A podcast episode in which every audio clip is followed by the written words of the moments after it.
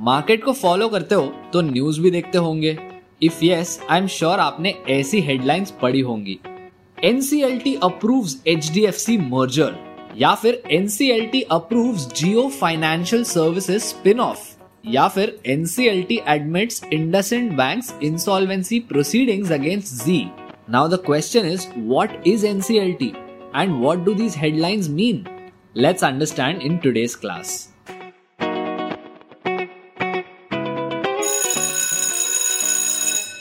नमस्ते दोस्तों Angel one के बियॉन्ड द क्लासरूम सीरीज़ में वेलकम यहाँ आप स्टॉक मार्केट और पर्सनल फाइनेंसेस के अराउंड हर वो बेसिक से बेसिक चीज़ समझेंगे जो आप स्कूल में नहीं सीखते थे।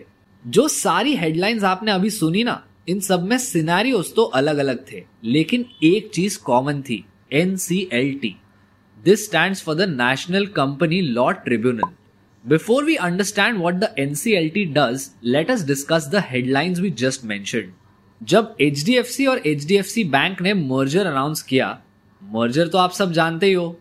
क्यों ना हम अपनी दोस्ती को रिश्तेदारी में बदल दें? यानी जब वो एक हो जाते हैं HDFC के मर्जर को भी एनसीएलटी ने अप्रूवल दिया।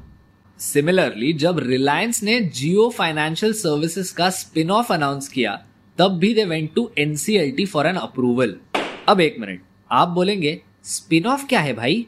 स्पिन ऑफ़ मतलब जब एक कंपनी अपने किसी डिवीज़न को एक सेपरेट बिज़नेस में डेजिग्नेट कर देती है। जैसे मान लो एक बड़ी स्पोर्ट्स एक्सेसरीज की कंपनी है, जो अलग अलग स्पोर्ट्स के लिए प्रोडक्ट्स बनाती है।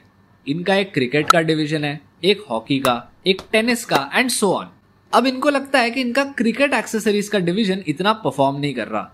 तो ये इसको स्पिन ऑफ़ करके एक सेपरेट कंपनी बना सकते हैं। After the spin off the cricket accessories business would be a separate entity that is owned by the bigger sports company और अब आखिरी हेडलाइन पर आते हैं। जब जी ग्रुप अपने लोन्स को रीपे नहीं कर पाया, तब उनके क्रेडिटर इंडसेंट बैंक ने एनसीएलटी को अप्रोच किया फॉर सेटलमेंट अब ये हेडलाइंस तो आपके दिमाग में क्लियर हो गई। अब चलिए समझते हैं ये एनसीएलटी क्या है और एग्जिस्ट क्यों करता है। एनसीएलटी एक क्वाजी जुडिशियल बॉडी है, जो 2016 में एस्टेब्लिश की गई थी। अब क्वाजी जुडिशियल मतलब ये एक फुल फ्लेज्ड कोर्ट तो नहीं है, लेकिन इसके पास लॉ को इंटरप्रेट करने के राइट्स है। तो एनसीएलटी का काम ये होता है कि भारत के कंपनीज़ एक्ट 2013 के अंडर जो सारे इश्यूज़ कवर होते हैं, उनके प्रोसीडिंग्स को हैंडल करना। फॉर एग्ज़ाम्पल कंपनीज़ या उसके कोई भी एम्प्लॉयज़ किसी भी डिस्प्यूट रेजोल्यूशन के लिए एनसीएलटी को अप्रोच कर सकते हैं। जैसे अगर एक कंपनी बंद हो रही है तो एनसीएलटी आकर इसके प्रोसीडिंग्स को ओवरसी करेगा। सिमिलरली अगर एक कंपनी मर्जर या एक्विजिशन अनाउंस करती है तो एनसीएलटी का अप्रूवल लगता है। If a company is getting delisted from the public markets and NCLT approval is required And finally, if the company faces a lawsuit for fraud, the hearing is conducted by a bench of the NCLT. अब NCLT के साथ साथ NCLAT भी establish किया गया था which is the national company law appellate tribunal क्योंकि देखिए ऐसा भी हो सकता है कि कोई कंपनी एनसीएलटी के डिसीज़न से सेटिस्फाइड नहीं है तो वो एनसीएलएटी में जाके अपील कर सकते हैं और अगर वो इनके डिसीज़न से भी खुश ना हो तो the final stop is the supreme court order order अब इन दो बॉडीज के फ़ंक्शंस तो आप समझ गए होंगे लेकिन आप सोच रहे होंगे why do we need a separate body like this for corporates हमारे देश में जो एग्जिस्टिंग कोर्ट्स है वो भी तो ये काम कर सकते हैं। चलो समझते हैं। 1999 की बात है जब कॉर्पोरेट इंडिया अपने अर्ली डेज़ में था।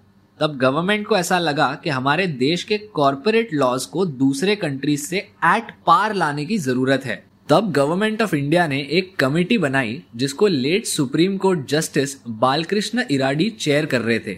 इस कमेटी का मेन टास्क था to make recommendation related to the changes required in Indian company law That is when the committee recommended having a separate mediator for corporates, which became the NCLT.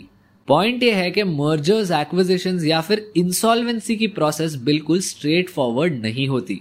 एक company setup में कोई एक individual नहीं होता। There are multiple stakeholders and it is very important to make sure that the entire process happen smoothly with complete fairness for everyone involve तो पिछले सात सालों से एनसीएलटी इन लंबी प्रोसेसेस को स्मूथ बनाने में कंट्रीब्यूट कर रहा है by being the mediator that can interpret the law so friends the next time you read news about the NCLT you would know exactly what the article is talking about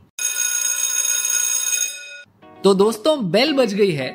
अभी के लिए class dismiss करते हैं। लेकिन आपको जल्द ही मिलूँगा अगली क्लास में। I hope you like today's episode see you next time